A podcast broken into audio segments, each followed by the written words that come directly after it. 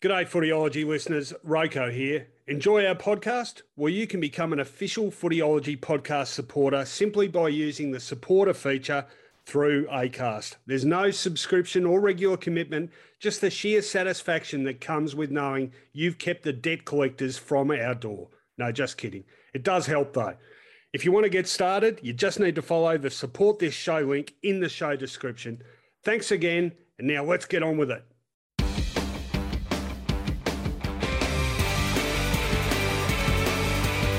Hello, everyone. Welcome to Footyology Final Siren, our qualifying final edition after an emphatic victory by Port Adelaide over Geelong, the power into another preliminary final repeat of last year, qualifying final victory over the same opponent, no less.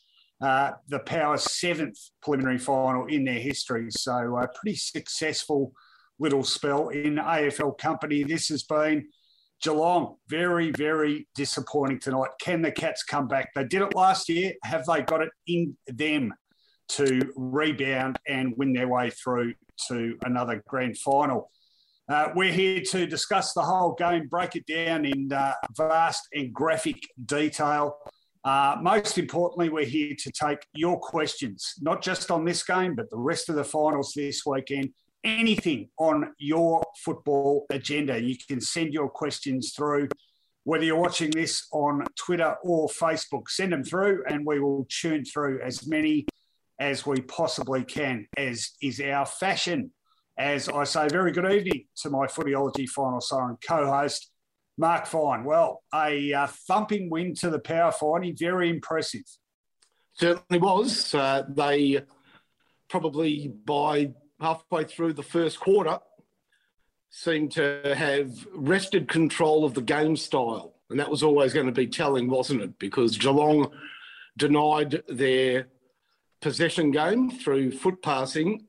Don't really have, I think, a B plan in the final series, at least against better teams, to come out on top. And what followed there afterwards was a procession, very enjoyable for the 20,000 I would say 19,000 Port fans in attendance.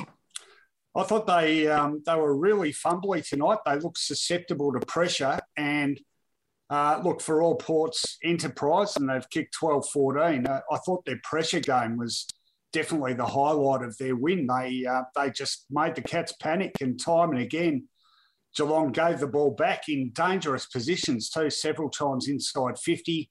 Uh, probably the standout for me that uh, Dangerfield uh, kick across ground that uh, Charlie Dixon put pressure on. Uh, Dixon got the handle over to Motlop and a goal resulted, but that happened several times. They missed targets and put themselves under pressure. And uh, by the end, there was a lot of inferred pressure going on. Geelong players panicking when they actually had more time than they thought. Really disappointing performance from them. I thought they looked they looked slow. Like I said, they looked fumbly. Um, look, they're you know they're an experienced side. They're mentally strong, but I think there's got to be big question marks about whether they can pull something out of the fire. What about Port, Finey? Uh, how dramatically does this change your perception of them and their premiership capabilities?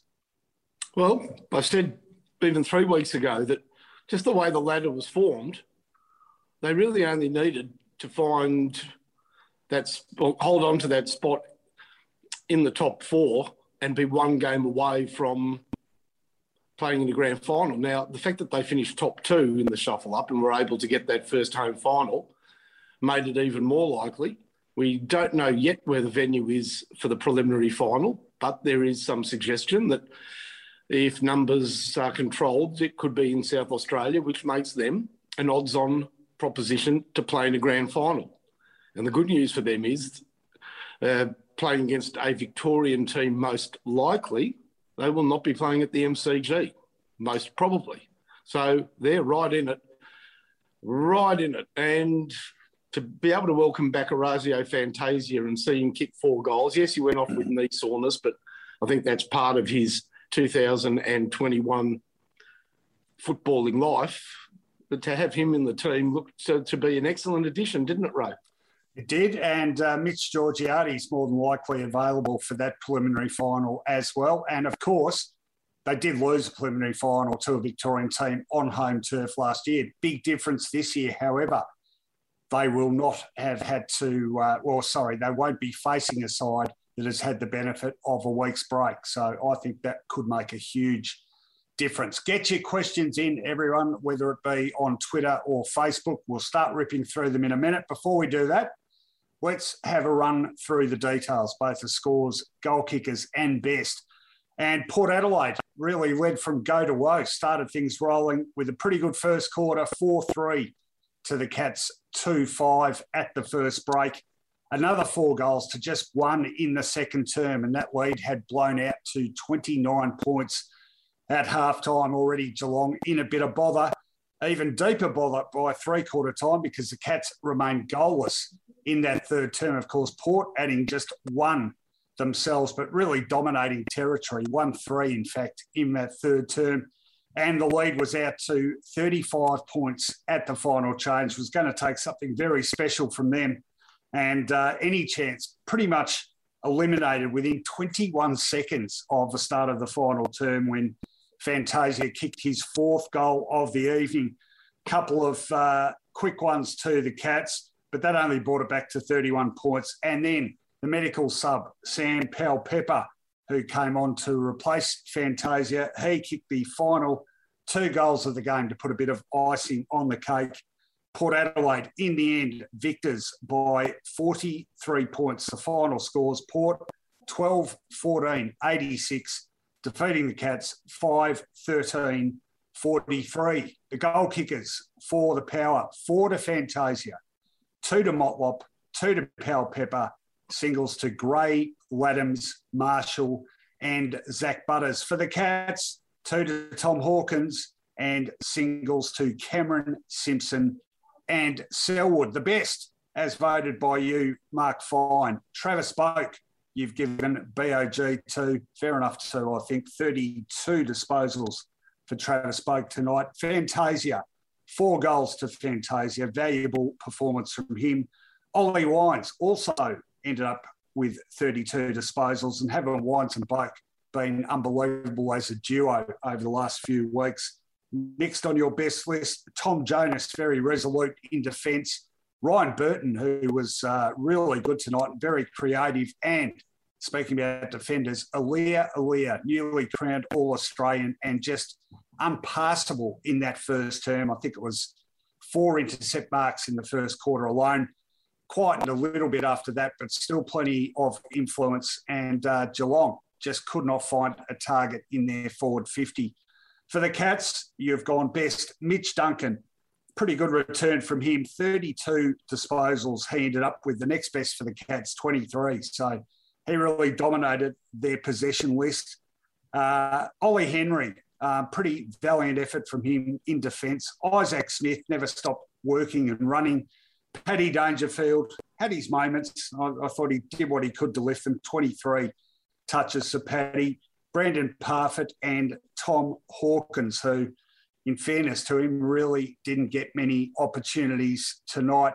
Any uh, apologies from those best, Finey? Well, Jack Henry, not Ollie Henry. Did oh, I write, sorry, sorry. Did I put down Ollie Henry? Yeah. Was that me? Did I write Ollie Henry? Anyhow, it doesn't matter. Jack Henry. And look, I reckon if you were giving the three, two, one votes, it was quite difficult, wasn't it? Port Adelaide was such an even performance. Um, Travis Boak, yeah, was great. The other players, yeah, there are some apologies. I thought Bonner was good, a, a player that doesn't probably in their bottom six doesn't get a lot of credit. Uh, Lycett continues to do well around the ground. Actually, Stanley was all right, so he wasn't terrible.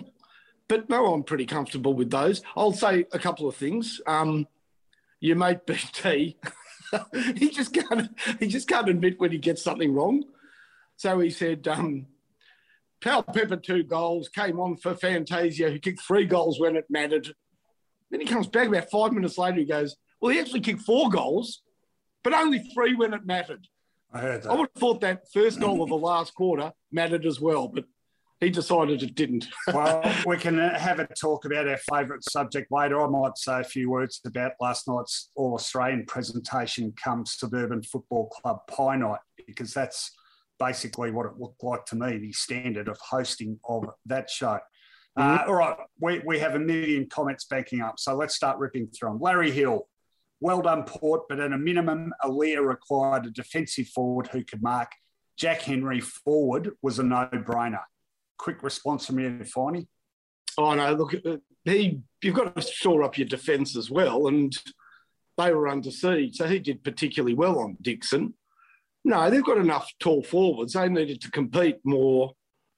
Um, well, Gary Rohan being isolated on Aliir Aliir was never going to work out, was it? But they, they simply needed either to lower their eyes going into the forward line and realise that they can't just stick it up in the air in an area where Aliir Aliir is.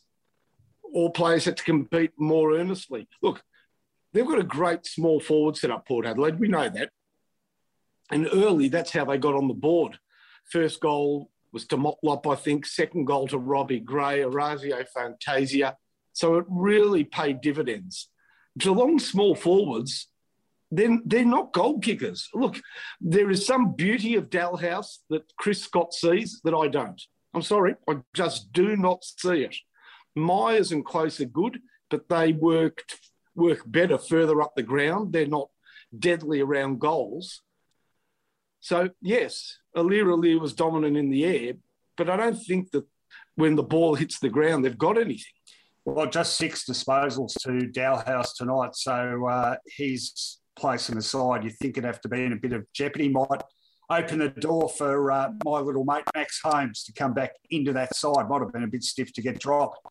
Uh, David Haley says, as a Geelong supporter, I have a theory. Scott has a year left on contract. Clarkson a year off, as we know. Chris has a terrible finals record. Geelong should throw dollars at Clarkson for 2023. Thoughts? Um, look, I, you know, I have defended Chris Scott a fair bit. Is it a coaching issue? What is it about Geelong in finals? Uh, is it a coaching issue? I don't necessarily see it as a coaching issue, but I, I don't have an alternative explanation for um, why their record in finals hasn't been great. You know, you put just on Clarkson to Geelong, you put yourself in Clarko's boots. Now, he at the moment is considered one of the great coaches of all time. So he should be.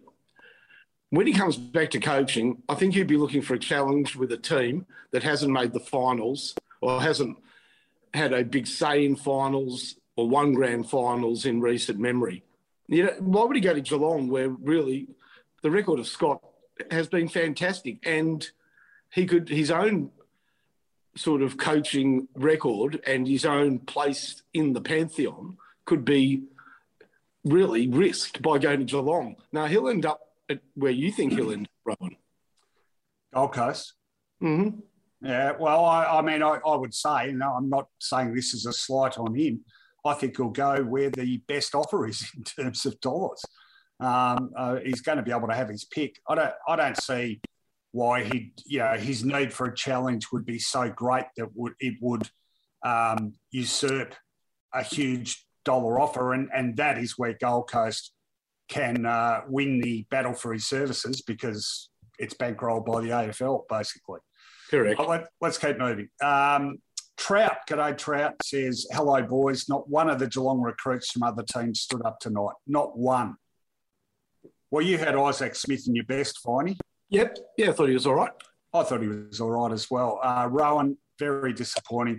I'm sure we'll get some questions about Gary Rohan. Just ponder this and, and we'll come back to it. But uh, I did a stock take of his finals record. Um, before tonight, he'd played 20 finals, averaged 8.8 disposals, and kicked a total of 14 goals.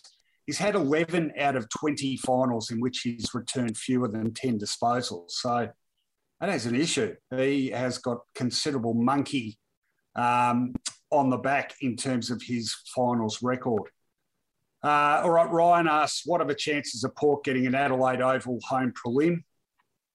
How long is a piece of string, Ryan? I mean, it's totally dependent upon where the COVID situation is in two weeks. I mean, And if you're unaware, uh, Western Australia tonight recording a couple of positives. I think a couple of truck drivers who'd been through Victoria and South Australia. That hasn't changed plans for the moment. Um, I think Geelong were due to go to Perth straight away after this game. So um, yeah, look, it's it's two weeks away. Who knows what could happen? Hopefully, I mean, look, in terms of fairness, you'd like to see them be able to host a prelim, wouldn't you, Finey? Yes, I would. In terms of fairness, I'd like to see Tasmania host the grand final. Why? Clarence playing or?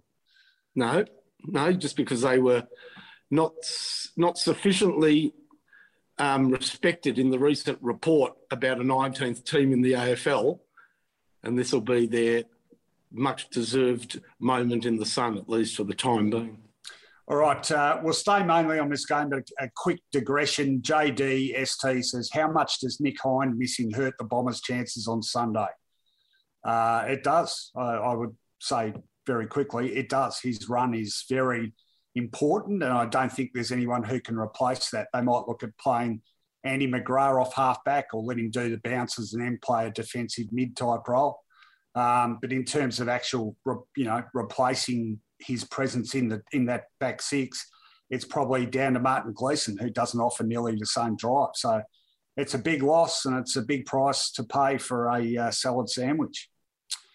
Uh, Jimmy Cavalier says, "Cats out in straight sets, old and done." What do you think of that one, Finey? What uh, at this very early stage, they will be playing the winner of GWS in Sydney. Um, what uh, what would you assess their percentage chances of a winner at, at this stage? About sixty. We always jump off the team that loses in the first week of the finals. Yep, we tend to. Yeah, I think they'll be pretty well placed to play those two teams, to be honest. Well, last year, of course, we had two qualifying final losers ending up playing off in the grand final, which was the first. Um, yes. But uh, yeah, look, the, the, there, I haven't done my numbers recently, but uh, there is a nasty habit of uh, everyone jumping off. Whoever loses a qualifying final on those teams subsequently hitting back. I mean, the Cats uh, did lose to Sydney earlier this year, and they've also lost to GWS. So um, yeah, give it give it a day or two, I think, before you look at that one. Uh, Brett Rufus says on the power, Aliir Aliir, what a gun. He is a gun. He is a gun. Uh, Got to be recruit of the year uh, in terms of someone picked up from another senior side. And I think you and I, Finey, both sort of had trouble understanding why Sydney let him go. Um, you know, with comparative ease, I thought he, he was great for them as well. He just seemed to fall out of favour now and again under John Longmire, but hey he has been superb for the power. I think you hit the nail on the head with falling in and out of favour with Longmire. Remember, he had a good first year. Yeah, 2016. And then he didn't play in the second year. Yeah, I think he missed the grand final, didn't he? 2016 might have got injured and, and missed mm. uh, games towards the end of the year. But then the following year, he sort of fell out of favour and, uh, you know, sort of came back into favour. And then, I, I don't know. I mean, I guess. Played a couple of different positions too, didn't he? They tried yeah. him in ruck a bit. Yeah, he spent some time in the ruck, that's true. Uh, but his judgment, and I think this is always obvious with him, even in those early days at Sydney, he had great judgment. Um, and uh, you know, obviously showed that superbly tonight. But he's got everything. He's got height and strength, so he can hold his own in the marking contest, but also the mobility to zone off and um, intercept and, and offer a fair bit of rebound. So you know, uh, probably the one biggest uh, Achilles heel we thought maybe with Port this year was that lack of a big, strong, uh, uh, you know, a big enough, strong enough key defender to cope with the monsters. Aliir hasn't ended up playing that sort of role, but I think it enables the likes of Jonas, or Clurey's not in the side at the moment, but those, you know, bigger defensive types to concentrate more fully on whoever the opposition key forwards are, correct? Spot on. It's um, obviously knocked probably Tom Clurey out of the team, but that's okay because they needed that bigger body. I will say this if you're playing against Aliir Aliir or you're supporting the team that's playing against him, keep your fingers crossed that he drops his first mark or two. There is a certain confidence level with Aliir Aliir, and if he just takes that first mark cleanly, then his confidence builds and he puts himself in the in the frame for a lot more marking throughout the game. Right, Michael Cowan says Scott lauded as a match day strategist, outcoached in qualifying finals. Small forwards again show up their back half. Yep. I think that's a fair comment. I think they're. Uh, I mean, who's Geelong's smallest defender? It's probably. It's probably Jed Bews. Um, yeah. Atkins when he. If he plays. Yeah, no, there. that's true. Atkins has been moved back there. It is Atkins. You're right. Uh, good spot. But hey, hey, gee, he, I didn't notice him much tonight. Did you? No, no, no, didn't. Just having a quick look at his disposals. Yeah, he ended up with 11 disposals for the game, so he hasn't given them much. Gee, they had a few players tonight that didn't give much. I just very quickly, Rhys Stanley, six disposals, Dahlhaus, six, Bews, seven, Blicavs, eight, Kolodjashnij, 10. I mean, okay, some of them are defenders, but you want at least one or two of your defenders to be heading up towards the 20 disposal mark, I think, because otherwise you're not, uh, the yeah. ball's sort of hanging around that back 50 way too long. And that was a real issue tonight. Port were able to really trap that ball inside the forward 50 and keep applying the pressure until Geelong sort of inevitably made a mistake. Well, I know, uh, who, should be dropped out of that back line. Who's that? Henderson. Yeah, he, he had a, he had a bad terrible. One. I mean, they, he dropped that mark that Dangerfield kicked across ground. It was a chest mark. Yeah. In the first quarter, I think he coughed up the first goal when the ball was kicked short to him and he just wasn't quick enough to move it on. And then that very awkward play when he tried to punch the ball. I don't know what he was doing. He got his body contorted and off a bad kick across ground by Port Adelaide, and Fantasia picked it up and gold. But yeah, bar the injury to O'Connor, I think Henderson would not play next week. Well, he, um, yeah, I mean, his confidence was visibly shaken because I thought when I mentioned the amount Geelong was fumbling tonight, I thought he was probably one of the worst offenders. Yeah. Uh, Darren Rockawin says, Hi, Roko and Finey. I brought Port to your attention a few weeks ago, and Rohan, you didn't believe they were a bona fide contender as they hadn't beaten anyone of note in the top eight. Hope you've changed your mind a lot. Yes, I have, Darren. Well, how could you not? They're one win away from a grand final.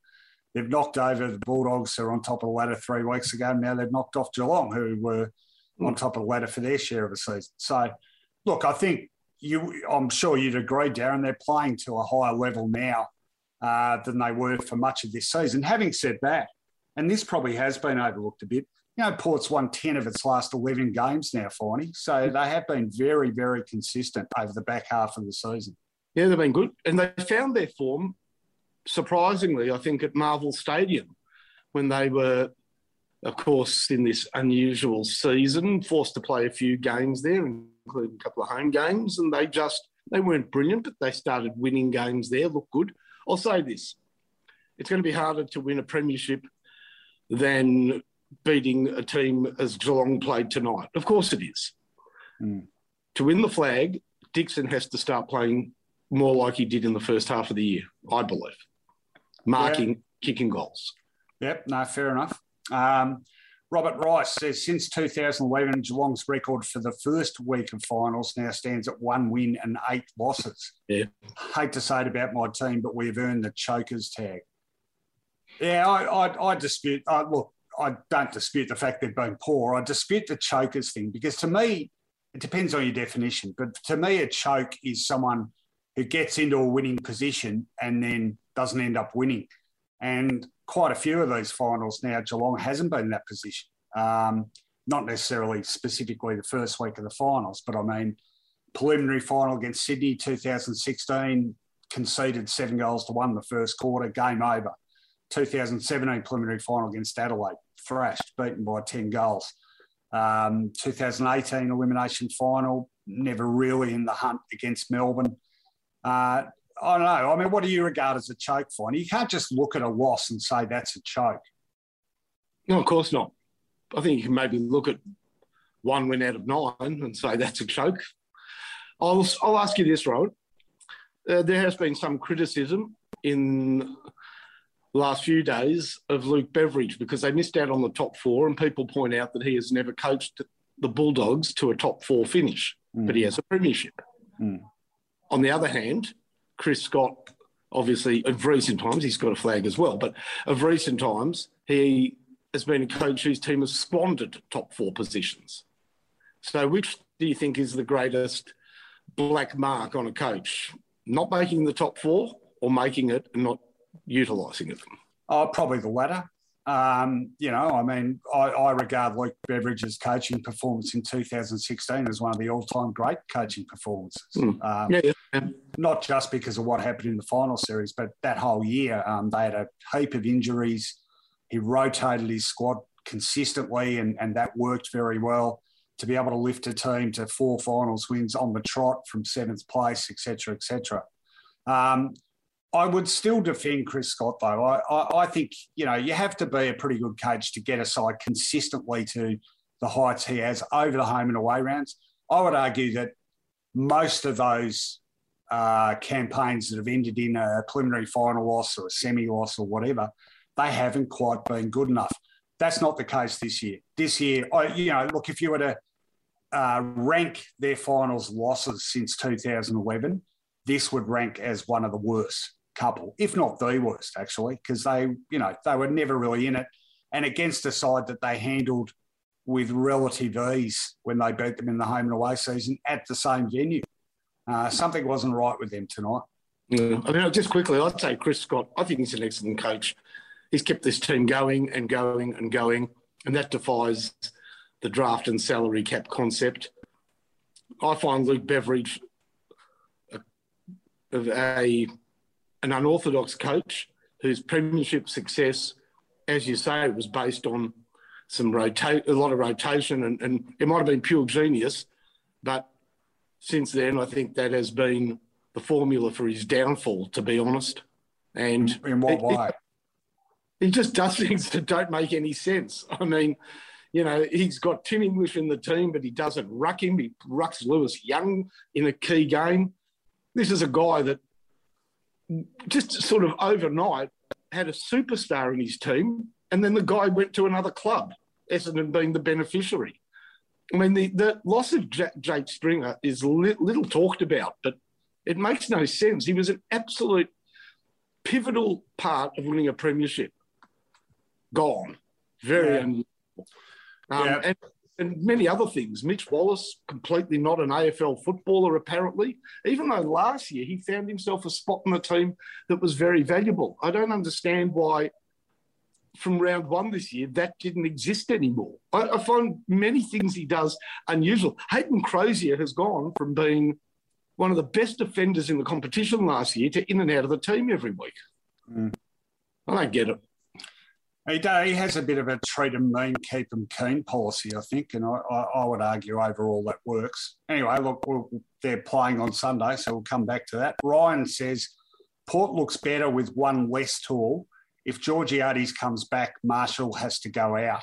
Interesting. Yeah, I mean, look, you'd have Georgiades, Marshall, uh, Ladhams occasionally, and Dixon. It's pretty top heavy, I suppose. But I mean, it all depends who they play, doesn't it? So Port in the preliminary will play either Melbourne, Brisbane, Western Bulldogs, or Essendon, correct?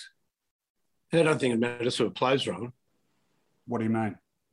I don't think Marshall's a very good footballer. You know that goal he kicked tonight? Yeah. That was almost the worst thing he did. Kick a goal. Well, the ball came over the back of the pack and he marked it and he just spun around and snapped it went through. Yeah. He could have steadied. He could have gone back. Are you sure yeah. that wasn't off hands though and called play on? No, the umpire called. I heard the whistle. It was okay. a mark. Right. But whatever. Anyhow, um, and he had look. I'll give him one thing. He had. He must have had two hundred relatives in the crowd tonight. What was that? Well, all these guys COVID marshal on their back. They must be related to Todd. Boom, boom. Uh, all right, Hayden Murdoch is asking you, Finey or Viney, is Ross Lyon the Jay Leno of coaching gig acquisitions? Why Jay Leno? Yeah, I don't get. I don't get that either. What does that mean? I mean, I know Jay Leno is, but what, what you'll have to clarify yeah. that one for us, Hayden. We'll come back to that. Uh, AV says Henderson showed what a big loss Stewart was. Stewart's loss, Finey, and we both we both tipped this it's been absolutely massive. They, their backline just looks so, by comparison, sort of disorganised and, and haphazard. They've lost his rebound. They've lost his capacity to be that third man up and help out the other defenders. It's been a huge loss for them. Rohan, you know, sometimes footy fans and footy people charged with covering the game pose that hypothetical who's the one player a team would least like to lose? I think a lot of people would have said Stewart. We did, you know, you didn't, Geelong didn't have to go through the suffering they've gone through in recent weeks to know how important he is to the team. Well, a good indicator. And um, I, I did this last week, so I'm just going on memory here. But since he'd been out, uh, their scores conceded per in, opposition inside 50 had just gone through the through the roof, and that was something which has been really low for them. So that's a pretty good indicator, isn't it? If you're, you know, if that percentage of opposition scores per inside 50 goes from you know sort of 24% to 40%. Uh, that indicates a level of uh, disorganisation that wasn't there previously. I'd, I'd suggest. Is that is uh, that a black mark against Chris Scott that he's had three, I think three weeks or three matches to come up with some sort of alternative, and he's really just said, "All right, he's out.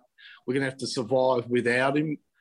Is it should should they have been trying to rejig that back line because it has not looked good since he's been out? Well, it's easier said than done, though, isn't it? You've got to have a player capable of playing that role. Mm. You've got to have a player who gels with the other. I would argue that you know we we always talk about premiership sides back six. Inevitably, it's the six that has played most of the season together yeah, has a has a great sort of synergy with each other. And I think it's even more important in defence than perhaps the other sections of the ground. And uh, I mean, it just indicates to me that they haven't got anyone capable of playing a similar role. Um, oh, I'd play back. Say it again. I, I think they do have somebody who could play back there. Yeah. Because he has been thrust into that role occasionally, is Todd Menegola. Not Todd Menegola, the other Sam Menegola. Sam Menegola. Yes, Menegola. Todd Menegola might have played that role for Richmond. Yeah. Uh, all right, let's keep going. Uh, Stephen Smith says, Does BT know any other player than Orazio or Orazio in cotton wool? I like the way the BT doesn't sort of latch onto one theme during a game and then just uh, repeat it endlessly for the next hour. And uh, tonight's was uh, Port needs to take Fantasia off and make sure he doesn't get injured. Um, we probably heard that one about 17 times, so that's always good. Uh, THX 1138 says another final, another AWOL performance from Gary Rohan. Any ideas what the problem is there? Yeah, well, my idea is up uh, up here. Like I gave you, I don't know if you heard the stats before THX, but uh, averaging 8.8 disposals across 20 finals, 14 goals only in 20 finals. Um, two disposals tonight to half time, went to the back line and was able to get a few of those cheaper rebound disposals. Even so, only ended up with 12, I think, for the game. Um, but he's had the one final I found when I was going through it that he did all right was a uh, I think 2014 preliminary final against North Melbourne for Sydney, and he had 23 and I think kicked a couple of goals. But uh, it is clearly an issue for them. And and look, he's not their most important player, but he's pretty important to them, and they just got nothing from him tonight. Zero. Yeah, yeah, not well, not seemingly able to change much in his game to suit the situation. And finals are hard places to win football, you know, to get marks and to get out on your own. Now he's a hard leading forward who, you know, likes the space and aerially they were so utterly under underperforming tonight with Aliir Aliir setting that tone early. There wasn't much else that he can do to bring himself in the game, it seems. And that I feel like one trick pony may sum him up a bit, Rohan. Well, Tommy makes a good point. Tommy says Rohan off his tucker needs to hunt like a bit of a needless uh, rejoinder there, but needs to hunt. Uh, look, there's something in that, but I mean, he offered them nothing. He offered no defensive pressure.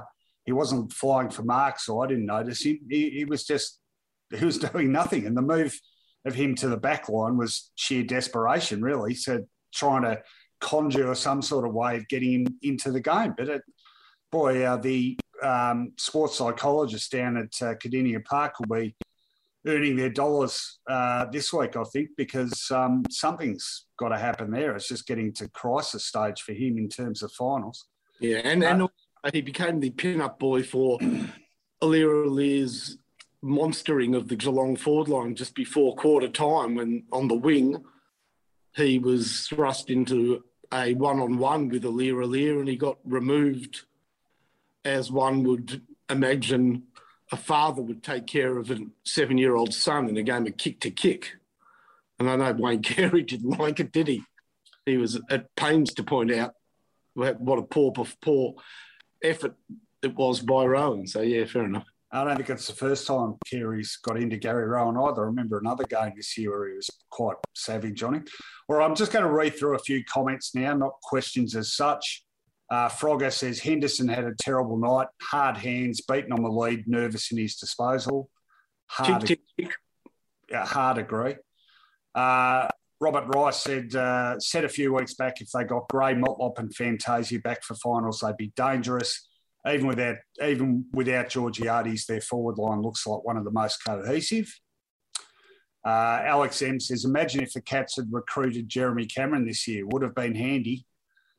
That's a bit of a backhander there. He certainly wasn't conspicuous tonight. Let's just have a quick look at his stats this evening 10, dis- 10 disposals, one goal, uh, four marks for Cameron. Yeah, it was a bit of a non event.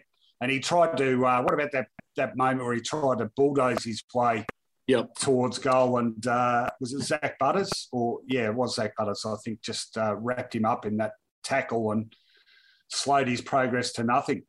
Yeah, uh, second quarter for Geelong.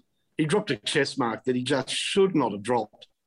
And then he regained the ball, and I thought to myself, you know, he, he snapped it towards goal, and Riley Bonner ran it through.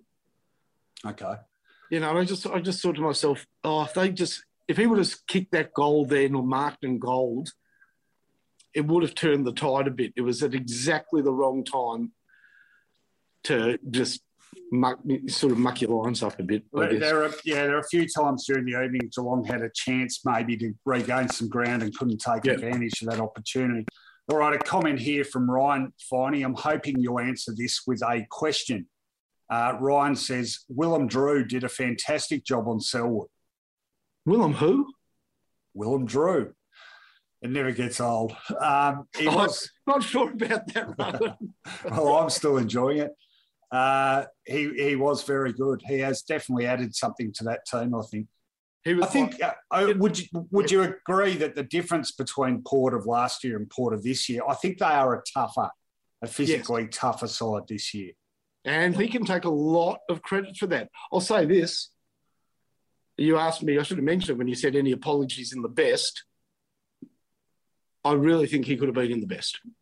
Okay. Um, apparently he's known to Jonathan Brown or a relation of him. Distant or, relative to Jonathan Brown. Right. Yeah, yeah. just as yeah. well we said that again. Speaking of the All Australian uh, uh, thing last night, Stephen Smith says, any chance of the All Australian spelling centre the Australian way and not the American way, C E N T E R?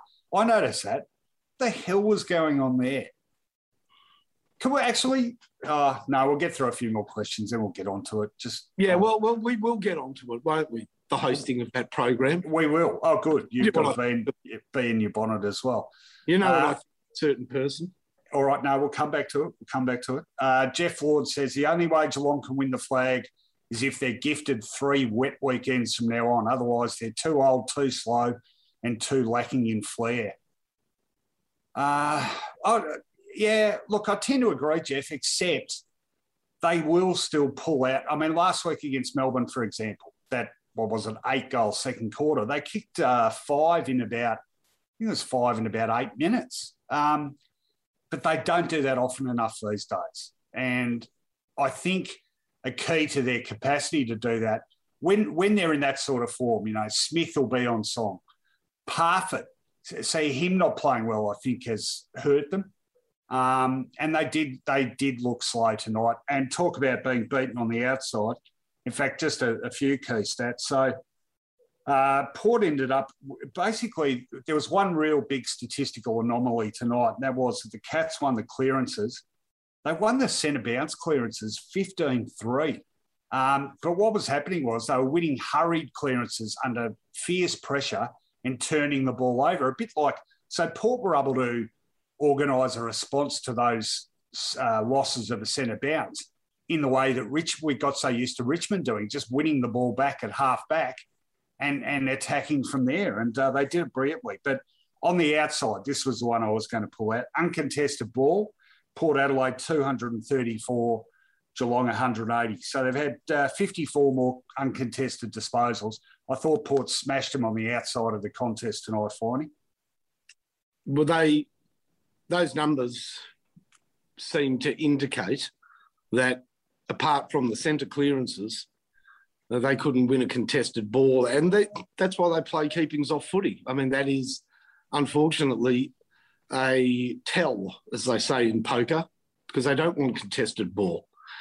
Um, full credit to Port Adelaide, right across the ground, and unheralded players like Bonner and Willem Drew, who I thought were very competitive. But Burton's not known for his one-on-one work. I know his kicking is heralded. And by the way, I, I, I want to say something. 29 points up at half time, were they? Uh, yep. Well, they should have been 50 up.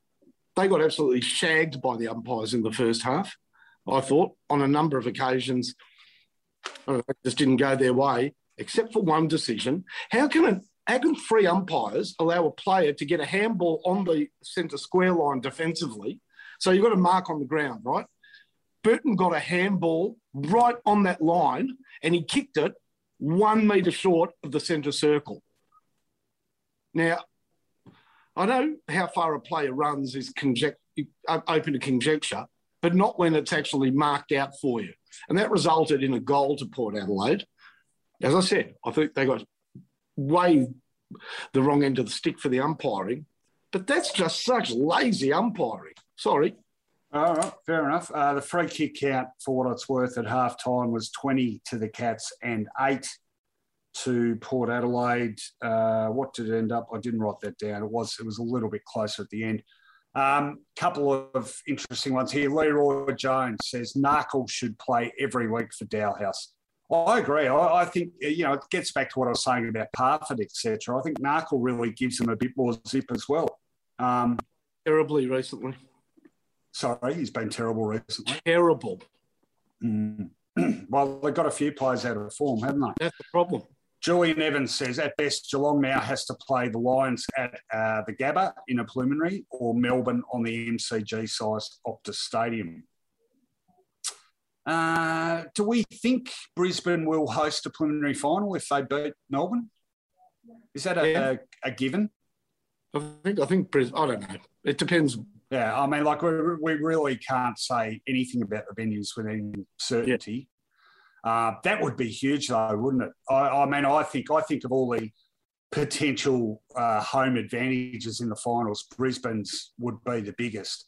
I, yeah. you know, the the Brisbane hosting a preliminary at the Gabba against, um, say, Geelong, uh, as opposed to Brisbane hosting it at um, in Perth against Geelong. Um, Could we have a, a, a final, grand final hosted at the SCG? No, you're kidding, aren't you? Why not? Didn't is, didn't um, Berejiklian celebrate a thousand cases a day by saying she's going to open up the schools? Well, I don't know. She keeps telling us she's got the they've got the harshest uh, lockdown. They're, uh, they're reopening schools on the day they announced a thousand plus cases. Yeah, well, don't start me on that one. Um, all right, uh, let's move on. Uh, Keith Keith Anderson says Cameron is another one that goes missing in finals. How many has he played? Yeah, that's not true. All right, I'm going to. Well, no, you, look it up because it. Oh, all right. You'll look or you say what you think while I look it up. I think he was very important in making them making the grand final in 2019. Correct. Very important. Okay, here we go. Jeremy Cameron, 2000 and first final, 2016. So played in a qualifying final and kicked 4 4. That's not too bad. Yep. Uh, didn't play well in the preliminary final, only had five disposals. 2017, only seven disposals. In the qualifying final, they lost to Adelaide, and he mustn't have played in the next final. 2018, uh, kicked 2 3 in the elimination and 1 3 in the semi. 2019, elimination final, kicked 2 3, kicked 3 in the semi, 3 1 against Collingwood in the preliminary. and A very uh, low scoring preliminary. Yeah, yeah. No, give him that one. Uh, and that's it, of course. So, yeah, look, yeah, I wouldn't say overly poor, to be honest. Um, anyway, it's all contentious. Uh, Patrick Aylward says they just said on seven that Port will play at Adelaide Oval. Okay, well, I think we can establish from that that means they'll be playing at Optus Stadium. Yeah, I'm saying that we can establish from that the Channel 7 now has all forward COVID cases for the next fortnight, do they? yeah, I, I, don't know. Um, uh, Rich Davey, g'day Rich, says, can Geelong win next week or are they cooked, slow and lacking confidence? Yeah, oh, look, I'm, I think they can win. Yeah. Look, they lost the, okay, it wasn't as bad a loss, but they did lose this equivalent game uh, last year. And who did they, um, I know they smashed Brisbane in the preliminary. Who do they beat in the semi? Oh, God, here we go. It was last year. Come on. It was one of the elimination final winners. Trying to remember. Oh, funny. Uh, elimination finals last year. What happened? Quick. St Kilda beat the Bulldogs, and yep. what was the other one? Port Adelaide. Uh, no, Port beat Geelong in the qualifying. Oh yeah, yeah, that's okay. Uh, come on, come on. Um, West Coast. Must have been West Coast. Ah, yeah, yeah Collingwood. Oh, oh Geelong oh, yeah. smashed Collingwood. Yes, that's right. Yeah, smashed them. So I mean, they can they can bounce back. That said, look, their form.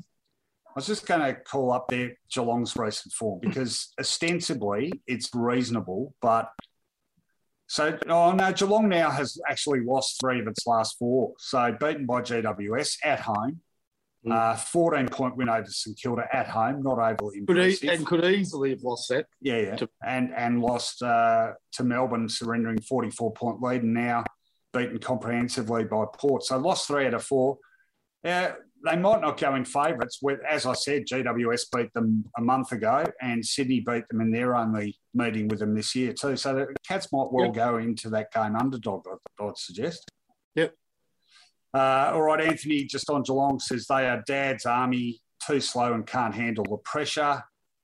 Uh, Johnson Von Trapp G'day, Andrew Burt from New York says, I remember the discussion on Geelong being flat track bullies. Um, THX, what's that from again? THX 1138. We had this discussion. It's a sci fi thing, isn't it? A sci a sci-fi movie. Which one, though, Dame? Uh, don't worry. Aliir, a champion when opposition bombs it straight to him. Uh, Suds McDuff asks, Finey, you can answer this. How much do you think Daisy and Carey actually despise each other? No. I haven't had a sense of that, to be honest. Um, tell us why you think that, Suds. I've got to say, I didn't notice that. I have noticed that uh, whether by um, design or whether, uh, you know, they've sort of been forced into it, that there is a lot more interaction with Daisy now from the other commentators than there was earlier this season. Uh, yep. I think they've uh, might have been given a little message there. We told Brian to listen to what she says and comment on it because yeah. that's a major change. Yeah. Uh, Luke Thomas asks, are the Hawks better than people think? Yes, Luke. I think no. They... Sorry? Definitely no. If you say yes, I say no. Okay. Um, well, I think they finished off the season pretty well. And uh, I think um, I wouldn't be surprised if they rebounded uh, or, or, continued that improvement on into next year.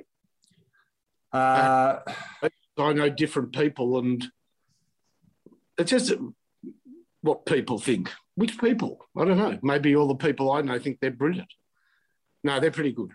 All right, Julian. Uh, uh, Julian Evans asked, "How stiff was Hugh McCluggage for All Australian or missing out All Australian?" Yeah, possibly. No. Uh, what about Jake Stringer? Do you think he was stiff? Very. Yeah, possibly. Yeah, he was stiff. Yeah, he's been pretty good. He's been. I'll tell you this, mate, Rohan, if they picked a a team, an all Australian team, to play another country because another country was good at footy, he'd be in the team for certain. I'll tell you what, I, I, am getting pretty tired of the the wings being used for midfielders who weren't good enough to fit into the prime midfield positions. Yep. I mean, you were talking about Paul Seedsman. Where I'll just give you an example of that. Actually, now anyone who has a look on footyology would know we run a team of the week. Uh, Tom Thomas does a team of the week for footyology every week. It's the best players selected in position. So this week he did a team of the year. And uh, of course, despite every explanation I put on top of the team, I copped the usual crap about, oh, how could you have this guy? And well, it was based on numbers of times they were picked in the team of the week. That was the only method of doing it. But just to give you an idea, so uh, the centre line in the footyology team of the year, based on the teams of the week, was Hugh McCluggage, who did play on a wing, Jack Steele, and Karl Amon, who also plays on the wing. In fact, I'll just read. I, did you see this team, Finey? I'll just read it to you. So from the back line, it was Lever, May, Ryan, Luke Ryan. Halfbacks were Rich, Sam Taylor, and Tom Stewart. Centre line, McCluggage, Steele, Amon. Half forward, Stringer, Aaron Naughton, Isaac Heaney. Full forwards, Toby Greene, Tom Hawkins, Lincoln McCarthy. The rucks, Naitanui, Bontempelli, and Parish. The interchange, Wines, Merrett, Dale, and Oliver. So it's ended up being, I don't know how many All Australians are in there, but quite a few. Mm. Uh, anyway, make of that what you will. Uh, we can, if you've got a comment on that team, let us know. If you want to have another look at that, jump on the Footyology website. It's there on the homepage. Uh, Michael says, Stanley, hand your jumper in. Poor game. I don't think so. Well, I'll say this, Finey. Uh, this is one valid criticism, I think, of Chris Scott, that four or five years down the track, they still haven't definitively ever solved the ruck issue. Yeah, that's true. So why not? I think that they've been un, unable to recruit a big man from another club. They've had a few irons in the fire. And the one thing about always being up the top of the ladder is that you don't develop players as readily. And the one position that needs a lot of player development is a ruck position. Because I, I can tell you, I'll give you an example. In three years from now, Ned Reeves will be one of the, I'm not saying top ruckman in the comp, he'll be one of the competition's first ruckmen. Mm. That's because Hawthorn have been in a position to develop him. He played games this year. There's no doubt McEvoy and Ceglar were their best ruck combination. Mm. But many weeks, Ned Reeves played because they're not challenging for a spot in the eight. Now, if he was at Geelong, Ned Reeves wouldn't have got a look in because you just don't have that luxury of playing a player and developing him in that role. So I don't think there's been any or much rucking development at that club because of their lofty position. Yeah, no, it's fair comment. Fair comment. I, I just think at some stage, yeah, no, no. I would have thought at some stage you back someone in and you keep playing them. And they never seem to have that unshakable confidence in Stanley. I mean, he was he had a good season and then was dropped for a qualifying final against Collingwood yeah. in 2019.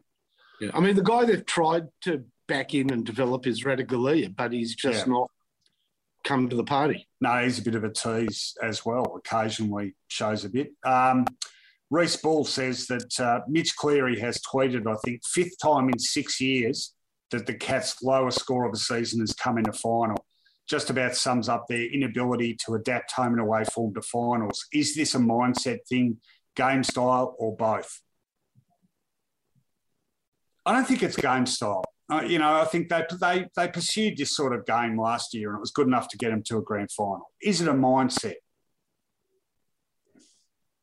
Not necessarily. I can't see why it would be. You're talking about a super experienced lineup. You know, they've got six players in their list. I'm not sure if they all played tonight, who have played 20 or more finals. Um, perhaps they're just not quite good enough. Uh, and their form, you know, perhaps perhaps at their absolute 100% best, they are good enough. But if they fall anything below that, there are sides who are better. And the fact is, as we just pointed out before, they've now lost three of their last four games, coincides with the loss of Tom Stewart. So it hasn't taken a lot to upset the apple cart a fair bit, has it? No. And Rohan, perhaps they're an older team that just can't see it through the season. Well, that, yeah, yeah. Last year was 17 weeks of home and away with shortened quarters. Yep. Yeah, no, no, it's valid. All right, I'm going to read a few more comments here. Matt Lang says Geelong are slow and predictable. Top six teams have been lining them up for weeks. Port nailed them. Tim Dole says, How good are Port at recognising and backing young players? The latest is Miles Bergman. He's developing into a great between the arc player.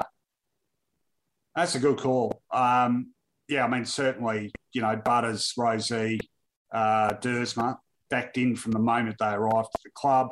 They've shown a lot of faith in Karl Amon, and that has really paid off, hasn't it? You know, he's such a consistently good player for them now.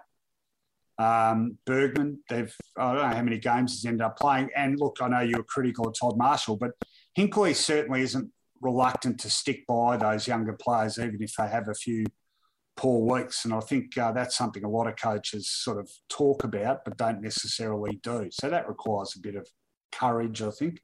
I'll tell you one thing. I think he does have a philosophy about his on board division. What's that? Big body size. You know, he's resisted the notion of Butters and Rozee swinging into the middle, where others thought that that's probably where they would be headed after their first couple of seasons. Whereas Willem Drew um, um, Duursma and Bergman are more invested in midfield and playing on the wing. Uh, they're big boys, aren't they? Ollie Wines is big. We know Boak isn't huge. He's just brilliant. But I think he's very respectful of body size through the midfield, is that man? Yeah, I was read, I read a story either today or yesterday about Ollie Wines being offered up to Carlton at the end of 2019 and they were obsessed with getting uh, Papley. Yeah. And so, geez, they wouldn't have minded that one now. Or, oh, no, uh, no, they couldn't, they wouldn't have him at Carlton. Too good? Way too good. Okay. I mean, uh, let's not forget how he ended up at Port Adelaide. The worst drafting decision with a reason I have ever heard in football. Now, hey, I voted for St Kilda and they have screwed up the top end of the draft like nobody. Don't get me wrong. But do you remember how he ended up at Port Adelaide? Uh, sorry, who are we talking about? I was distracted. Ollie Wines. Uh, I don't. Oh, because someone. Oh, yeah, because St Kilda went for Paddy McCart. No? No, I don't know. Tell me. All right. So Melbourne were in a position to pick Viney and Wines, and everybody just assumed that they were going to take those two yeah. players. They picked Viney, and then they said, "Look, they have grown up playing their football together. They're inseparable sort of mates, and we don't know if we want that dynamic at the club because it might sort of, I don't know what the theory was, a click within the club." Okay. So, they went, so they went for Toumpas.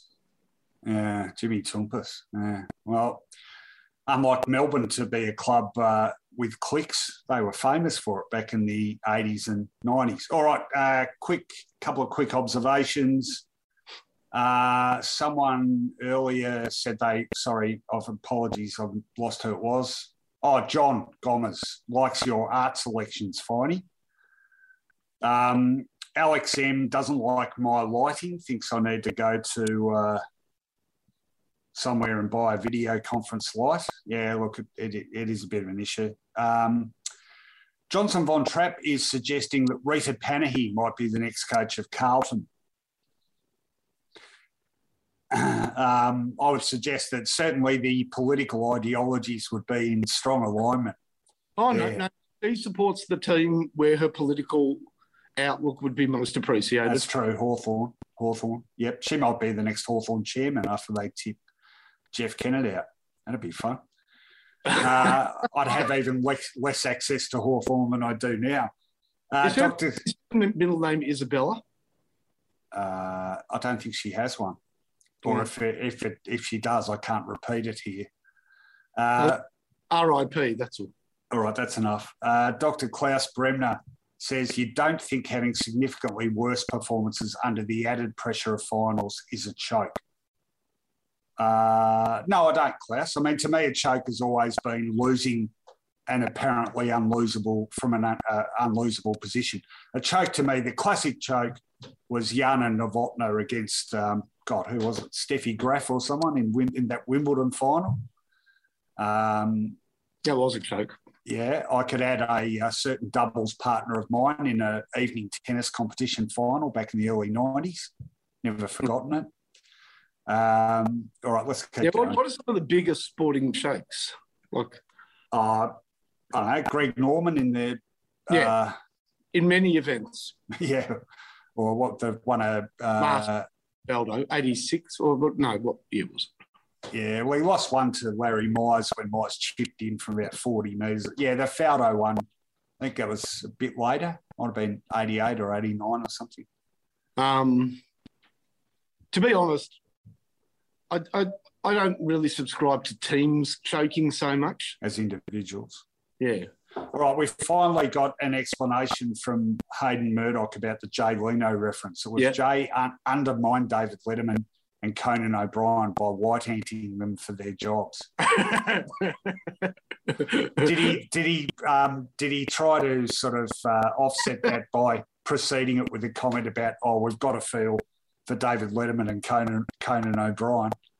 Yeah. Uh, um, yeah, that was that was interesting, wasn't it? All right, let's uh, let's. Oh, Keith Anderson makes a good point. The Stewart loss has been made worse with Zach Tuohy being out as well. Absolutely. yes. Here, Yeah, here. no, that's that's a really here. good point. Uh, Jack Hack says, "Is it time for Gary Rohan and Luke Dahlhaus to book their holidays for every September?" I can't play forever. Johnson von Trapp, Jake Kolodjashnij makes some appalling decisions. Uh, all right. Uh, Narkle in for Dahlhaus or Miers says someone whose username I can't even begin to pronounce. So thank you. Um, John Gomez, is this officially the final series where free kick Hawthorn is overtaken by free kick Geelong? Uh, Aaron says, didn't Geelong trade Motlop because he couldn't perform in finals? uh, Bobby says, come on, Rohan, Bombers' chances. Can we get it done?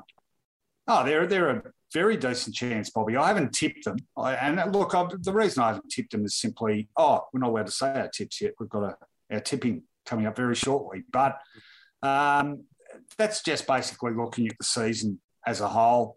Um, Essendon's certainly got the better form. I mean, the Dogs have lost three in a row. Josh Bruce uh, loss has knocked them around.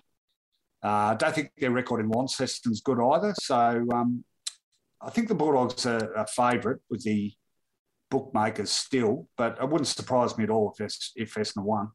Mm. Uh, Um, yeah, go on. oh, no, that's that's okay. Alex M says, I've missed Finey's weird rambling nonsense from the old SEM days. Got a response to that, Finey? No? Other than to say this, there's an, Ronnie Isco says, Blues said the review was not about the coach and then they sacked T. Do they know what they are doing? No, Ron, they don't. Um, I've been, I did a ESPN podcast with uh, Jake Michaels and Matt Walsh of ESPN about this, the Carlton situation. And let's, yeah, look, we've heard a lot about it. But I mean, this is a club that suffers from the same issues that it did 20 years ago. And that is there's too many people with too much influence, not directly in positions, uh, in important positions within the club. And there's too many agendas that are pursued. There's too many, um, you know, sort of petty uh, vendettas played out. Uh, there's the influence of former players is still huge at that club, and, and they, I think they're listened to too regularly. And you can see this change of philosophy constantly in the fact that have a look at the coaches they've lurched from. So they've gone from um, Brittain to Pagan. Uh, they've got, you know, a, an authoritarian figure with a big name. They've gone from Pagan to Ratten, a favourite son who they were going to sort of uh, educate on the job. Didn't stick with him, went for another big name, authoritarian figure, Mick Malthouse. Went from that to a teaching coach, Brendon Bolton. Then they've gone for a bit of people power with David Teague. And all these people, like Teague, well, on, there's some consistency there, and that's why they're going to go to Ross Lyon. There is a common thread, a pattern. Yeah, they go from one one sort of format to the next. No, no, no, no. Well, what's that? Well, four of those six coaches have a surname ending in N, and that is why they will go to Ross Lyon. All right. Well, certainly, uh, certainly a, a, logical course of action. Brittain, um, Pagan, Ratten, yeah, yeah, no, Bolton, Lyon. See the pattern? No, our producer said Malthausen, but he was known as Scheissenhausen. okay. uh, Adrian Sal says, I'm in Bridport Street, fellas. Anyone know where I can get a hamburger from? Yeah, oh, it's late, too late, and you shouldn't be out after nine, but tomorrow you go to 144 Bridport Street. Andrews. Okay. Uh, Willem van Denderen says, never thought I'd see Rohan rolling barrels out of fullback in a final. Yeah, BT like that one. Hey, Rohan. Yes. Willem who? Willem Drew. No, that was Willem van Denderen. Willem van Denderen. Sorry, sorry, Willem. Um, uh, Stephen Smith says, What do you think about Nick Nat making the All Australian team? I didn't think he should have made the 40, let alone the best 22. They do love him, don't they? He dropped, he, he spat the dummy in a few games this year. Have a look at how he went down at Geelong. Terrible, terrible call. Sorry. So was he, hang on, was he. Tell me Tom Hickey did not have a better year than Nick Naitanui. Was Naitanui named on the bench? Yep. Okay, so Gawn was the first ruckman, Naitanui yep. the bench. I mean, there have been years they haven't picked two ruckmen. Sure, but if they had to, tell me Hickey did not have a better year than Naitanui. No, no, I, I, agree with that. I agree with that. I, I think it's, I think you know Nick Nat's sort of presence and uh, the amount of his own clearances he wins seems to influence people, and yeah. I Sometimes I think one of the selectors is a 12 year old kid who collects footy cards. yeah, maybe or plays Nick. Nat. I got to put Nick Nat in. Or plays fantasy football. Yeah. Oh, oh, oh yeah, Nick Nat. Uh, Anthony says uh, Steve Hocking changed the rules to suit Geelong's kick to kick game and Port smashed them with the running game. What rules? That's rubbish. I don't think he changed the rules to suit Geelong's game. Uh, Ryan says Dangerfield has gone from an explosive midfield gun to someone who's rarely in there, must be injured. I agree with that. Uh, and while we're talking about Danger, uh, Aaron says thoughts on Danger's last two finals, nine turnovers tonight and non existent with the game on the line in the grand final last year. Oh, it did exist for one moment last year. Uh, what in when he knocked out Nick Vlastuin? Yep. Yeah, he kicked uh, kicked a couple of goals, didn't he, Paddy? Or kicked at least one. Um, all right. Uh, ZT says killing jokes, love like blood. Just played in Channel 7's post game coverage. Who does the Channel 7 music? It's Friday night music guy, ZT. Um, actually, there's a guy I do exchange messages with him on Twitter occasionally. I'm just trying to, I've forgotten his name temporarily, so sorry. But it is consistently good.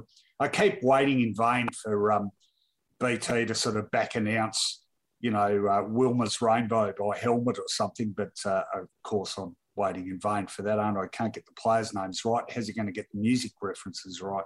Well, well, hang on. Just is this the guy that isn't responsible for the production of the whole evening of footy? No, just the music.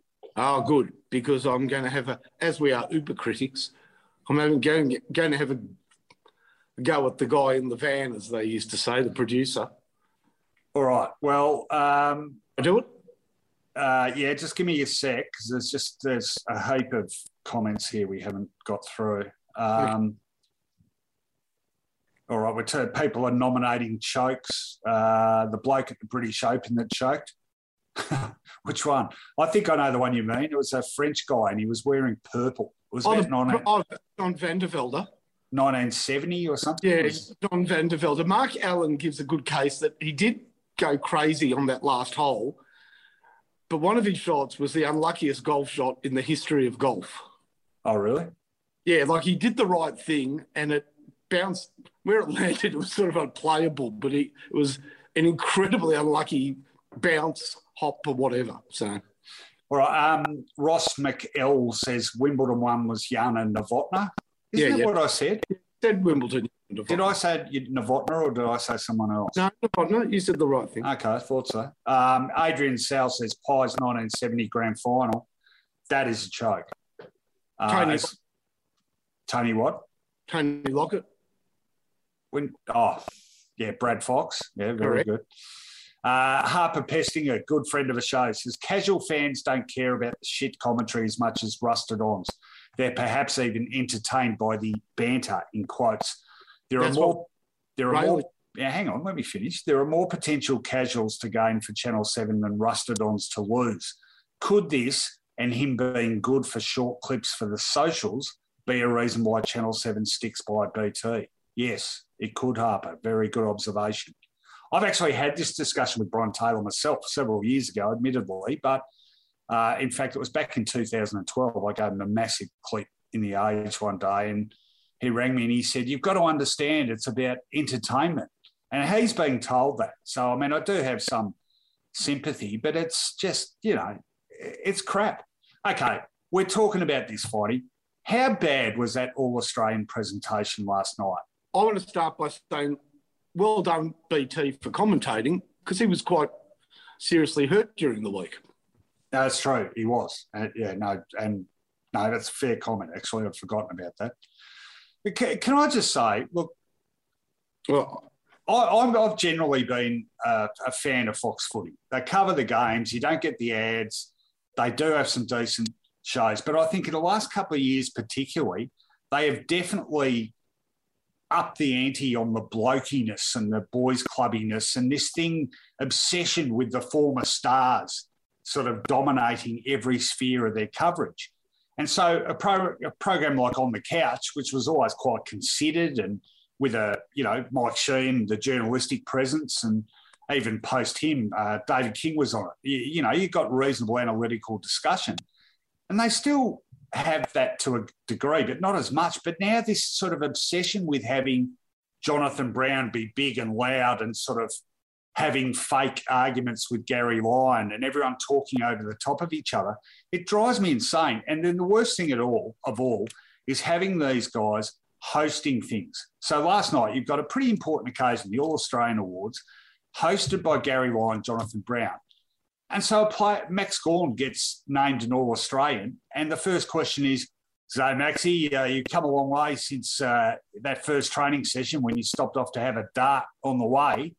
And then you've got Jonathan Brown asking Tom Hawkins about his farm or something. That's not the appropriate forum for, for that sort of crap. In fact, I would say never is an appropriate forum because it's boring as batshit.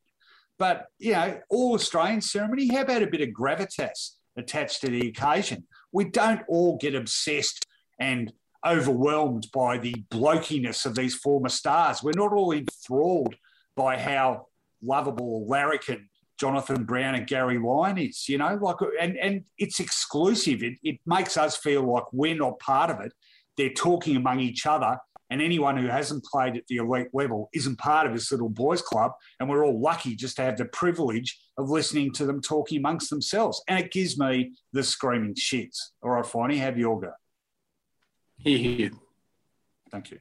Absolutely. You said it better, bef- best before, best before. This was like going to. I, I once hosted the best and fairest at the Healesville Footy Club. Yeah. It was great fun. It was a great night. The raffle I made a joke about the, the raffle prize and I was told off because honestly, the second prize was something like 20 kilos of fertilizer.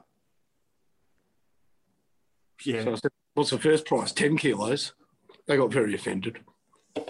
But it did remind me a little bit of the Healesville Footy Club best and fairest. I mean, you know, so yeah, the farm and blah, yeah, really, what? But who actually, what I'd like to know is, you know, the, the people that make these decisions, who do they think, who is that appealing to? Remembering that this telecast is on Fox Footy, right? So you've got presumably hardcore footy fans watching it. Who is this what the majority of them want? Because I don't sense that. I sense I tweeted something about this finding, and I'll read you the tweet. And it has had a pretty massive response, this tweet. In fact, just bear with me. Um, it was up to about 2.2 thousand likes, I think. But I just said, much as I love footy, I don't think there's ever been a time where the blokey, clubby nature of how it is presented publicly has pissed me off more. The nods, winks, in jokes, and arrogance of those we now rely on almost totally to present the game to us is effing cringeworthy. Yeah, and good. that's had a pretty big response today. So I'm not the only one that feels like this.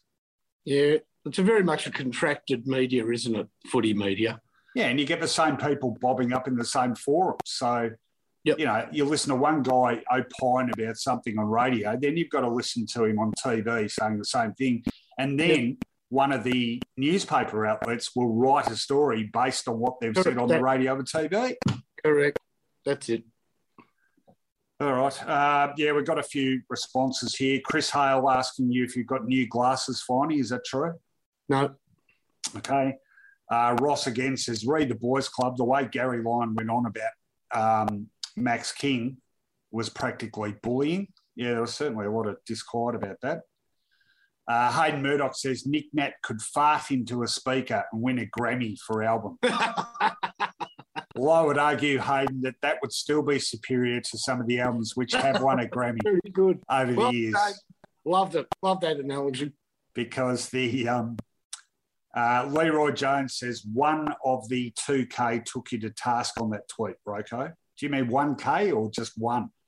T- not many people took me to task, and the couple that did, I quickly dispatched into the Twitter um, uh, outer atmosphere with an FRO to send them on their hmm. way.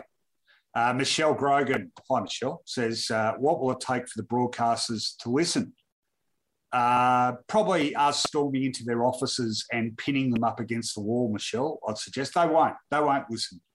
Look, if you're not convinced when you turn on free to air television these days that uh, TV executives aren't some of the most extraordinarily stupid people on the planet, how else can you be convinced? They they have no vision. They're always looking for the, the low. They always take the low road. Uh, they slavishly copy whatever's going on in the US or, or Europe. Um, they constantly get the wrong end of the stick. Culturally, they're about 20 years behind the rest of society, i.e., look at the cast of a show like Neighbours or something. You know, it's pure white bread, uh, outer eastern suburbs circa 1980. Um, it's just, it's just terrible, and I don't think it's going to get better. Uh, Peter Phoebe says he's getting annoyed with Fox Footy's obsession with two and a half minute montages. Oh, you forgot the best part, Peter the gravelly voiceover from Brownie or someone. He's a special player. Uh, all right, yeah, we're getting a lot of love on these comments. Uh, David Sampati, oh, now he's agreeing about Daisy Pearce, the only one who actually analyses the game rather than fiddling with themselves, so to speak. Uh, Nick Kosach says Port can't beat top four teams. How are you Victorians going? COVID struck. Nick, come on. We do this every year, Nick. I'm sorry, Nick. I know I know that um, you know the sort of paranoia about Victorian hatred is oxygen to people who live in Adelaide. But it doesn't exist, Nick. You know, like it's mainly sort of lack of interest more than anything else. I don't care if Port wins the flag. I'd be really happy for Port to win the flag. What about you, Finey? Bother me. Exactly. I mean, Nick, trust me on this. If Port Adelaide plays, I don't know, uh, well, they won't play Geelong now, will they? If Port Adelaide were to play the Western Bulldogs or Essendon or, or whoever, or Melbourne, there'd be plenty of Victorian people barracking for Port Adelaide. We don't see it like that. I'm sorry, but it's true. I explain this to people in Perth every week practically. Mm. Oh, sorry, Leroy's come back. Yeah, the guy that said nobody cares about my opinion. That's true, Leroy. That was actually me on one of my alternate accounts. Uh, Patrick likes Daisy, reckons she's very good. All right, we've gone over to, I reckon. Yeah, I've go got on. a couple of comments. Oh, Okay. sorry, Rohan. Shit, sorry. What? Is that all right, mate? Well, we're about to do the tips. Go on. Well, hang on, hang on. Before I said I had something about the production of the game, Well, I thought we talked about it. no, you cut Okay. me off. Then I've got some tweets. We'll do it later. Do you mind if I do it? Okay. I'm a bit pissed off. Oh, really? I couldn't tell. Well, hang on. Fair enough, I would have thought. Okay, so you're wasting the time you've got to talk about it. Come on. I'll take my time. Um, is the guy, whoever was responsible, the man in the van, as I call him. Yep. Um, first two goals by Port Adelaide. First goal by Port Adelaide, they pan to the crowd and he focuses on a banner, Zach Magic. Odd, given that Motlop kicked the goal. Second goal, they pan to the crowd, take a photo of the guy holding the two deadly banner on the back of, you know, the Aboriginal flag as the backdrop. Yeah. Odd, given that Robbie Gray kicked the goal. Yeah. I just thought, do you actually know who's kicking these goals, mate? Just an observation, first. No, two. no. A very good observation. Yeah. And, and on Carlton, Yep. I just want to say, I know that their board and their management, you were scathing of them. And I am nowhere, I'm- I'm the polar opposite. I think they're doing a decent job and they should keep going. Oh, because they're doing badly. For whatever reason, what whatever my motivation is, is my own. But keep on keeping on, Carlton. Nothing wrong with how you're running the club. Okay. I'd like to disassociate myself from those comments because I think that every club succeeding is good for the game. Hear that, Carlton supporters? Uh, all right. Uh, Dan Fancher says he, he loves our little spat there, Finey. Fireworks, he says. Good. And I'm here to tell Dan that uh, you reckon that is a spat? Nah, wait till we uh, get off here. No, I'm just kidding. We, we, yeah, we, Finey and I don't have many spats, but when we do, they're pretty good. I admit that. We move on pretty quickly. Yeah. I can't even remember what you're upset about. In fact, I can't remember your name. All right, uh, what is the tipping device this week, Finey? Before we do the tipping, and I'm quite serious about this, in Okay. another sport, there was a very tragic thing happened. Now, you know, I'm into my darts, I do. and this out of nowhere, one of Australia's best dart players, we've really only had two or three crack it on the international scene, Kyle Anderson, who's an Indigenous Australian. Yeah. He used to come on to Solid Rock, passed away at the age of 33. An enormous shock, just absolutely floored That's Aussie sad. Fans. What happened? He's has diabetes or had diabetes. He went into hospital for something related to diabetes and passed away. Gee, no, that is sad. Terrible, terrible, terrible passing. And Uh, he's just such a loved bloke on the tour, devastated the world dart scene. So just wanted to mention it. Yep, no, fair enough. Uh, that is sad news. Uh, Clinton Moore says just quickly Victorians don't care, agreeing with what I was saying, but the Herald Sun will try and make some narrative about backing Victorian clubs. Of course Oh, we love that, don't we? Uh, Come on, everybody get behind Collingwood. Yeah, sure. I've been doing that for 20 years. Yeah. Absolutely no idea.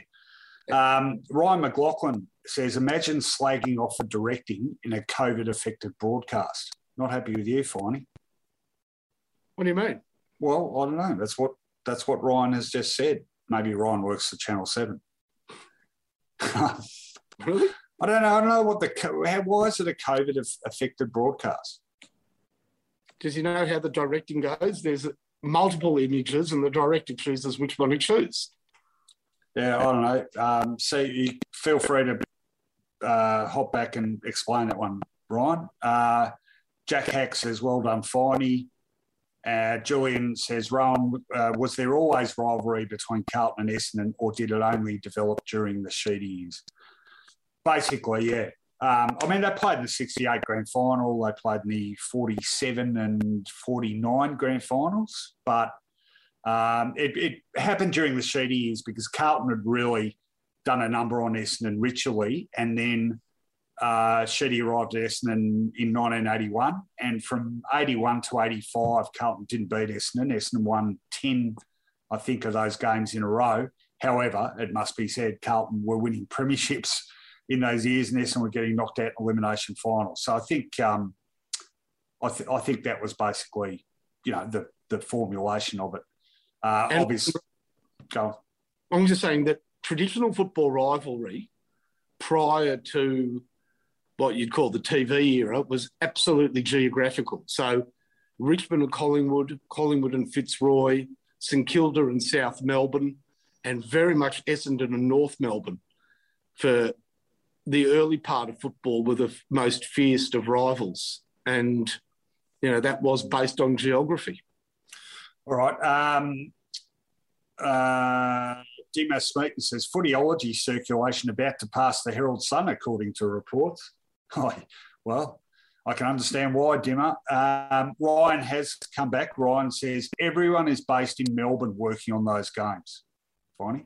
So, but yeah, Ryan, I'd just say, I'm not having to go, Ryan, but I'd just say, wouldn't the director's job be exactly the same, though, whether he was at the game or not? He'd still be looking at a bank of monitors providing several alternative images, wouldn't he? And Motlop is not Zak Butters, and Robbie Gray is not Indigenous. Also, I'd like to point out to BT that Lachie Henderson is not Mark Blicavs, and I think you've got about three times. All right, and Ryan, can you, um, if you do have a connection with Channel Seven, can you be honest and let us know, or you just sort of, you know, thought you'd go into bat for them? I'm just curious. Um, all right, okay, we're going to tip three finals left this week. Um, so, uh, Finey, uh, what device do we have this uh, week for our tips? So, the team you pick, you will nominate that team by giving me a finals hero from that team via initial. Sorry, I completely missed that because I was reading a text from our producer who said, What bloody thing is Finey going to come up with for the tips this week? No, he didn't. He's just kidding. Sorry, say that again, Finey. Yeah, so you have to pick the flavoured fruit that was most predominantly used by the cicadas on the week of I've already told you it's a very simple dynamic. No, but I didn't. I didn't hear it. I'm sorry. oh well, that's bad. What is podcast. it? It is. Um, the team you pick, yep. you will give the initials of a finals hero from that team of years gone by. Oh, okay. Yep. No, it's a good one. That's that's that's amazingly simple. Um, compared there to you go, mate. Nothing to All right, everyone. So if you want to get in on this, uh, we will be delivering our tip for the equivalent final, giving the initials of a finals hero for that. Was a finals hero? Mm. Yep, finals hero for the side you are tipping. Remember, there's only three more games to do, so you're going to have to be quick. Ah, I've got Ryan. Ryan says, I do the graphics for the games. Directing live footy is an extremely tougher gig than it looks. All right, now take that on board, Ryan, and Finey takes it on board too. Yeah, and uh, I, understand that, but it is the finals, and I'm imagining that the director has a lot of footy experience. All right. Now, well, thanks for uh, being honest about your connection to the broadcast, Ryan. But we thanks for tuning in, and we take your comments on board. All right, here we go. So, uh, first final tomorrow, and here's the bit where I get really annoyed about the AFL app because um, it constantly refreshes. So, uh, Launceston, the venue, 3:20 p.m. Saturday afternoon, sees Sydney taking on GWS, and uh, okay, it's a pretty obvious one. I am tipping TL.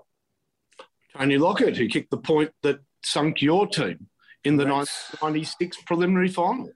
And I was there to report it and had to file as he kicked that winning point and uh, memorably screamed into the phone as he did so. Uh, all right, who are you tipping, Finey? Before I do, just a, an interesting piece of trivia or uninteresting, depending on your perspective. Now, Launceston is named after a town in Britain, I think in England, maybe Scotland, but I can tell you that the town of exactly the same spelling is pronounced Launceston. That is, I'm I'm glad I know that. Yeah, so Could could come in handy. yeah, just a point that same spelling, Launceston. All right. Anywho, So who are you tipping? I'm tipping JC. Jesus Christ. Um, ooh. Uh, Jeremy Cameron. whose three goals against Collingwood were instrumental in them winning the preliminary final. Correct, in, including one early in the last quarter, which gave them, Yeah. I think, nearly a five goal lead and probably saw them hang on in the finish. All right, so from our viewers, uh, we have LRT. Well, that could only be Les Roberts. Lewis Roberts. That's, that's great. Doing it, that is brilliant, actually. The one player known by three initials. That is so good. But a lot of people thought he could have won the, uh, it, or certainly half time of the 2005 grand final. He was One uh, leading, one- leading the North medal. Uh, Robert Rice has gone BD. It's a good one, Robert. That is a good one. Um, BD. Um, Think recent. um, Think recent team, recent final.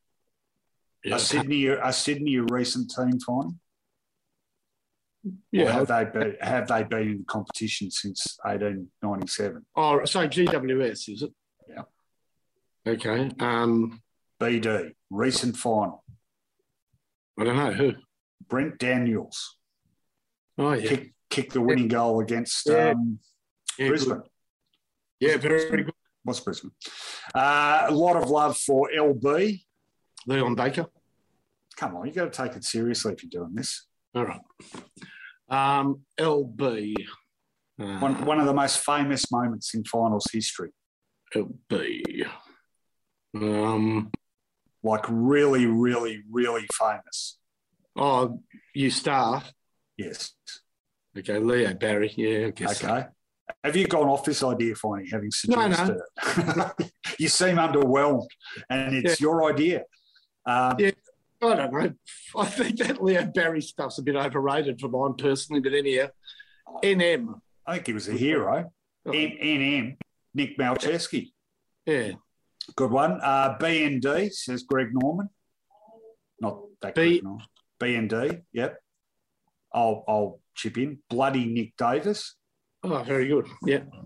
Uh, MM, bit left field, but I like it. Says M- Ryan. MM. Yep. Um, I think most recent uh, premiership win by that club. okay. Um, I can't think. Okay, we've got two clubs involved in this final, and I said most recent premiership win. One of the clubs hasn't won a premiership. No, no, obviously it's a Sydney player. Yep. So Um, most recent premiership win. We've done Nick Malceski, Um, so we're talking about 2012 cameo appearance, but important. Kick two goals in the second quarter. uh, no. Mitch Morton. Oh, Mitch Morton. Yeah, fair enough. All right, let's move on. Uh, Saturday evening is the uh, first qualifying final, 7.30 p.m. at Adelaide Oval between Melbourne and Brisbane. Yep. All right, uh, I'm going to go for, oh, yes, I'm going to go for um, BG. Brad Green. Good get. Uh, of course, those of you listening to the Footyology podcast, one of our fantastic footy flashbacks this week was Melbourne's 2000 qualifying final win against Carlton, in which Brad Green, I think, ended up with four goals, maybe three in the last quarter. Uh, a few people have offered that suggestion as well. Finey, who are you going with? I'll go NC. Oh, come on. Isn't that what you said to me when I didn't know it? Um, Come on. I'm trying to remember which team you're tipping. Come on. You're a bit snaky, Finey, aren't you? No, no. Just their last premiership. I mean, come on. Oh, Neil Crompton. There you go. Okay. Um, uh, RDB says Philip uh, Van Dam. Ronald Dale Barassi. SS says Greg Norman. The Fiat Schutzstaffel from, oh no, no, that. Stuart Spencer. Uh, uh, what was the other one? ABC says James L. Wills. The song by Michael Jackson. it's easy as one, two, three, says James. Oh, he's being silly. Thanks, James. Uh, all right. Uh, DB, says Peter Phoebe. And it relates to our other finals. Uh, fantastic footy flashback this week. Um, the other footy flashback. The one you picked. Oh, oh yeah, uh, Daniel Bradshaw. I Correct. David Bain. And AJ Meyer has suggested RHB, Ronald Hitler Barassi, which of course is Oh, mate, my favourite. lead singer of Tism. I do the drugs. I do the drugs. I do the drugs. Oh, killed me. I mean, that is just the best. All right, so we're both tipping Melbourne, and uh, the final final of this weekend is 3:20 p.m. Sunday afternoon in Launceston. It is the Western Bulldogs up against Essendon. Finey, your tip. Oh, I just, I love that RHB reference. That's all. Um, so I'm tipping EF. EF. I, I can't remember who you're tipping. Um, Mm-mm. EF. EF. Uh, bear with me. Bear with me while I cheat. I'm not cheating. I'm just looking up who you're tipping. Okay. Um, this is going to be someone like from the 1890s or something, isn't it? no. Ed, Earl, Earl. Earl Montague the third of the. How many names start with E? Uh, Ed and a hero. A hero. Okay, Maybe can, if- can you give me an approximate era? Well, hang on. Maybe you, you don't know much about the club that I'm tipping. I barrack for them. Correct. So get it correct. Or give me a sort of decade. No, that'd be too easy, mate. All right, well, it's not Gary Foulds because that's GF. Correct. Uh, it's not David Flood because he didn't play. Good on ya. Um, I might have made it a bit trickier than it is. That's all I'm going to tell you. uh, I guess so. In other words, it's not the name by which they were commonly known. Maybe. Maybe. All right. Um, By the birth certificate, I am correct. oh, for God's sake. Hang on. Essendon. Yeah, yeah, got it. Um, is it Ekin Fraser? Ah, yeah, Darren. Yeah, Darren Pacino's got it, Who is and uh, Ted Fordham, Edward Fordham? who of course kicked seven goals against St Kilda in the 1965 Grand Final. Correct. James L. Will says this is riveting stuff. You could cut the tension with a hot butter knife. Okay. I admit I was a bit mischievous. You were. It was very mischievous of you. Uh, that's it. We've got 100 viewers still. How is anyone's guess, but we have 100 viewers. It's not that's it. Who are you tipping? Oh, yeah, I haven't done it yet, have I? Sorry. Um, I forgot. Uh, all right. I am tipping. Okay. Uh, JC. Now you're tipping Jesus Christ. That's not nice. Any of our viewers want to guess who JC is? Um, Jack. First name Jack. Uh, yes. Second Um, name Collins. Big shout out to um, our producer's better half, everyone, who's just asked our producer if he wants a coffee or something. Hi, Ash. Hi. Jack Collins. Uh, Jack Collins, good get, good get, uh, seven goals. Uh, Ash, our producer's better half, has just come into shot, and I've just woken up again. She adds, she's just broken the door handle, but she adds life to this uh, this uh, live stream. There's no question about that. We should get her on as a guest one night in our post grand final edition when we should get our producer on as a guest. Which our producer's very camera avoidant. Um, there's a reason there's a reason for that. I don't know why. No, he's a, he's a fresh face looking young thing. I think oh, he's very. Yeah. Oh, Damon can come on and say hello. Go, come on, say hello very quickly, Damon. Come on. I can't now. I'll have to reconfigure. Well, we'll save it as a treat for our post grand final edition. So, uh, John Coleman, Jack Clark, John Coleman. No, we're all wrong because I'm tipping the Western Bulldogs and I'm going with Jack Collins who kicked seven goals in Footscray's 1954 grand final win over Melbourne. And on that note, we're going to wrap up this show. So uh, thanks. Charles. Could have been who? Justin Charles. Just, I got into a big Twitter fight with Justin Charles about something recently, and everyone told me he's gone a bit, he's gone a bit sort of conspiracy theorist, and um, he's been hanging around with Dane Swan and those guys too much. All right. Uh, thanks for tuning in, everyone. Good fun tonight and uh, good uh, questions and good feedback and all that stuff. Good tipping device and Finey. Well done, Finey. Very straight by your standards, but uh, I liked it. Uh, good production by Damon Jackman. Good breaking of the door from Ash. And uh, everyone has played their role tonight. Adelaide. Yeah, a good football by Port Adelaide. Most importantly, we'll just give you those final scores again and uh, as he searches for his screenshot. And the final scores Port Adelaide going into their seventh preliminary final will play either Melbourne, Brisbane, Western Bulldogs, or Essendon. uh, we don't know where yet, but uh, they were 43 point winners over the Cats tonight. And the final scores Port Adelaide 12 14, 86, defeating the Cats 5 13 43. Um, thanks for tuning in, everyone. Uh, if you want to help us, and this is serious, become a Footyology patron. I know we've got a lot of regulars here. I know who you are by name. I'm quite capable of going through and finding out whether you're subscribed or not. I'll guilt you into it if you haven't. Come on, seven bucks a month. And it keeps us going and it keeps food on our respective tables.